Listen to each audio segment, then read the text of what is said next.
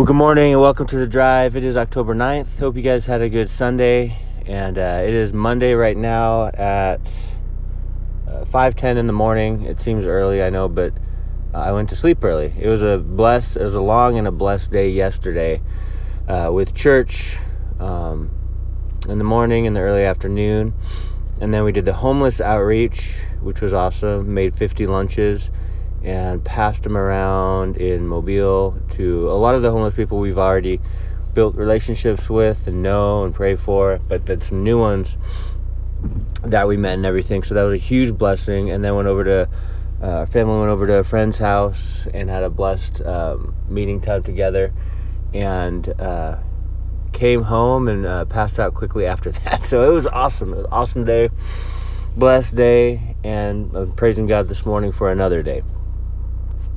You never want to take the gift of another day for granted. You know, it's just uh, woke up, sought the I've sought the Lord through His Word for the last hour. Now I'm gonna get get to the gym real quick for about an hour and a half, and then um, this is my day off. So get back, and we have to actually. A guy is looking at well, a friend is looking at our car because um, it's messed up. So my dry our dryer messed up, our car is messed up, one of our shelves broke, and the other day my wife's like, why is everything breaking? but God is faithful and he always comes through and so that's uh that's something we can count on for sure. But uh, Galatians, man, uh, just a few more, a few more, a couple, uh, two or three more episodes until we're done with Galatians. But Galatians 6 11 through 15, before I start driving, says, Paul writes, See with large, see with what large letters I have written to you with my own hand. As many as desire to make a good showing in the flesh, these will compel you to be circumcised, only that they may not suffer persecution for the cross of Christ. For not even those who are circumcised keep the law, but they desire to have you circumcised, that you may boast in your flesh. So it's all about the flesh, it's all about the outward rather than the heart, right? That's my words. But Paul continues, he says, But God forbid that I should boast except in the cross of our Lord Jesus Christ, by whom the world has been crucified to me, and to the world. For in Christ, Jesus neither circumcision nor uncircumcision avails anything, but a new creation. All right, let me get going here. Man, it's been cold here, um, which is awesome, but it takes forever for my windows to defrost. I think my car is like, what's going on here? it's like, so hopefully I can see you as I'm driving. Let's see. So, uh, essentially,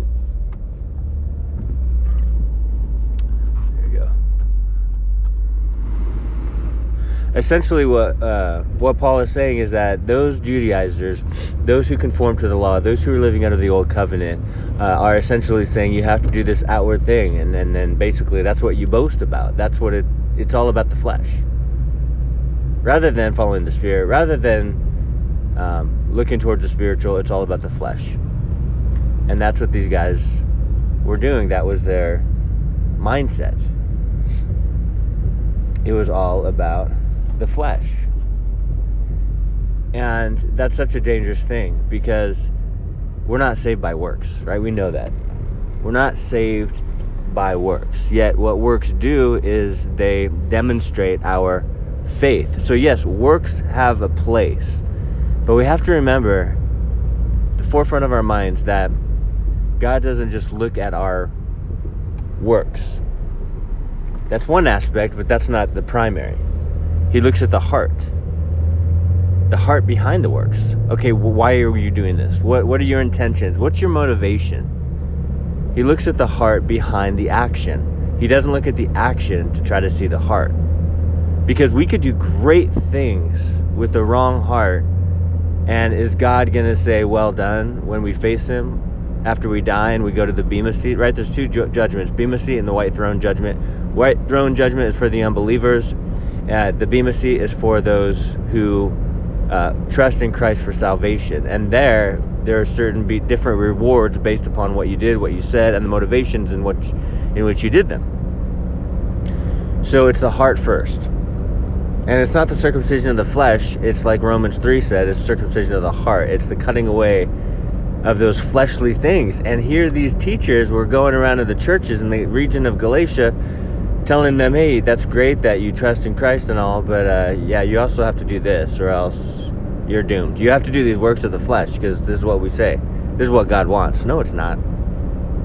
It's the old covenant. That's, they're disregarding what Christ did on the cross. The fact that the tomb was empty, the fact that he ascended to heaven, they're disregarding all of that because they missed their time of their visitation, right? Look at Luke 19 for that. He was right in front of them. He was fulfilling Zechariah as he rode down into Jerusalem. Yet, many of the Jews missed their day of visitation. They did not recognize he was the Messiah. Because a few days later, what do they yell? They didn't worship anymore. What do they do? They yelled, Crucify him. And so they many of them missed it. The religious leaders missed it. They were plotting to kill him. They wanted to find him. Anyone associated with Jesus, you know, at that point before the cross, they'd be disassociated. They would be cut off. They wouldn't be able to come into the synagogue. I mean, it was that bad. So the religious leaders, their hearts were hard. For the most part, right? As we see in and through the gospels they did things according to the flesh. They did things in order to be seen. They tithed in front of people. They prayed on the street corners. Like they made long prayers to make themselves look good.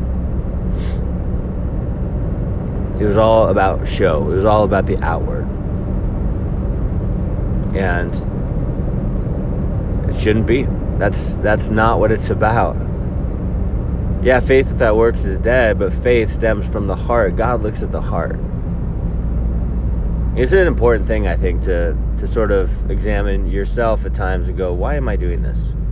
Am I doing this for me to try to look better or try to look good in front of people, or am I doing this because I'm living to please the Lord? That's a good question. And sometimes we are unclear, and sometimes we're like, you know what, I'm gonna do this anyway because I'm I'm called to serve the Lord. So I hope my motivation is for Him. I hope the flesh is you know, starve the flesh and feed your faith. Starve your flesh and feed your faith. And then you will grow. You will grow, right? And the opposite, I mean, it's devastating. It's a disaster. It's not a good thing if you feed your flesh and starve your faith. Nothing ever good comes out of that, right? And Paul's like, I'm, I'm boasting in Jesus. Like, I'm boasting in the Lord. I'm, I'm boasting in the Messiah. That, that's, that's who I'm boasting in. That's what I'm that's who I'm looking to. But the flesh is all about self. The flesh is all about, well, you need to do this outwardly so you can prove that you are this, this, and this. Well, no, we're not living to please people. We're not living to follow just man made laws and regard what God says. It's about what the Lord says first. And if something uh, were to make you compromise, those things need to be cut off. Those things need to be disregarded. Those things need to be disobeyed if you're going to compromise. Even if it means you're going to get in trouble. Because the last thing we ever want to do is compromise our faith and our beliefs and what we hold true. And the Spirit gives us strength in order to do that. And so I love this because Paul's just essentially saying, listen, you guys, it's all, they're all about the outward. They're all about what you do, the actions that you take, and they're not even looking at. They're disregarding actually the heart. Why are you doing it? What's your motivation? What's your intentions? Is it for so others can see you and go, "Oh, good job," or is it to the Lord for the Lord to look to your heart and go, "You're faithful." You're faithful in those things. Here, I'm going to give you more. So you guys, it's about the heart. It's about the heart. We can't we can't forget that. You know.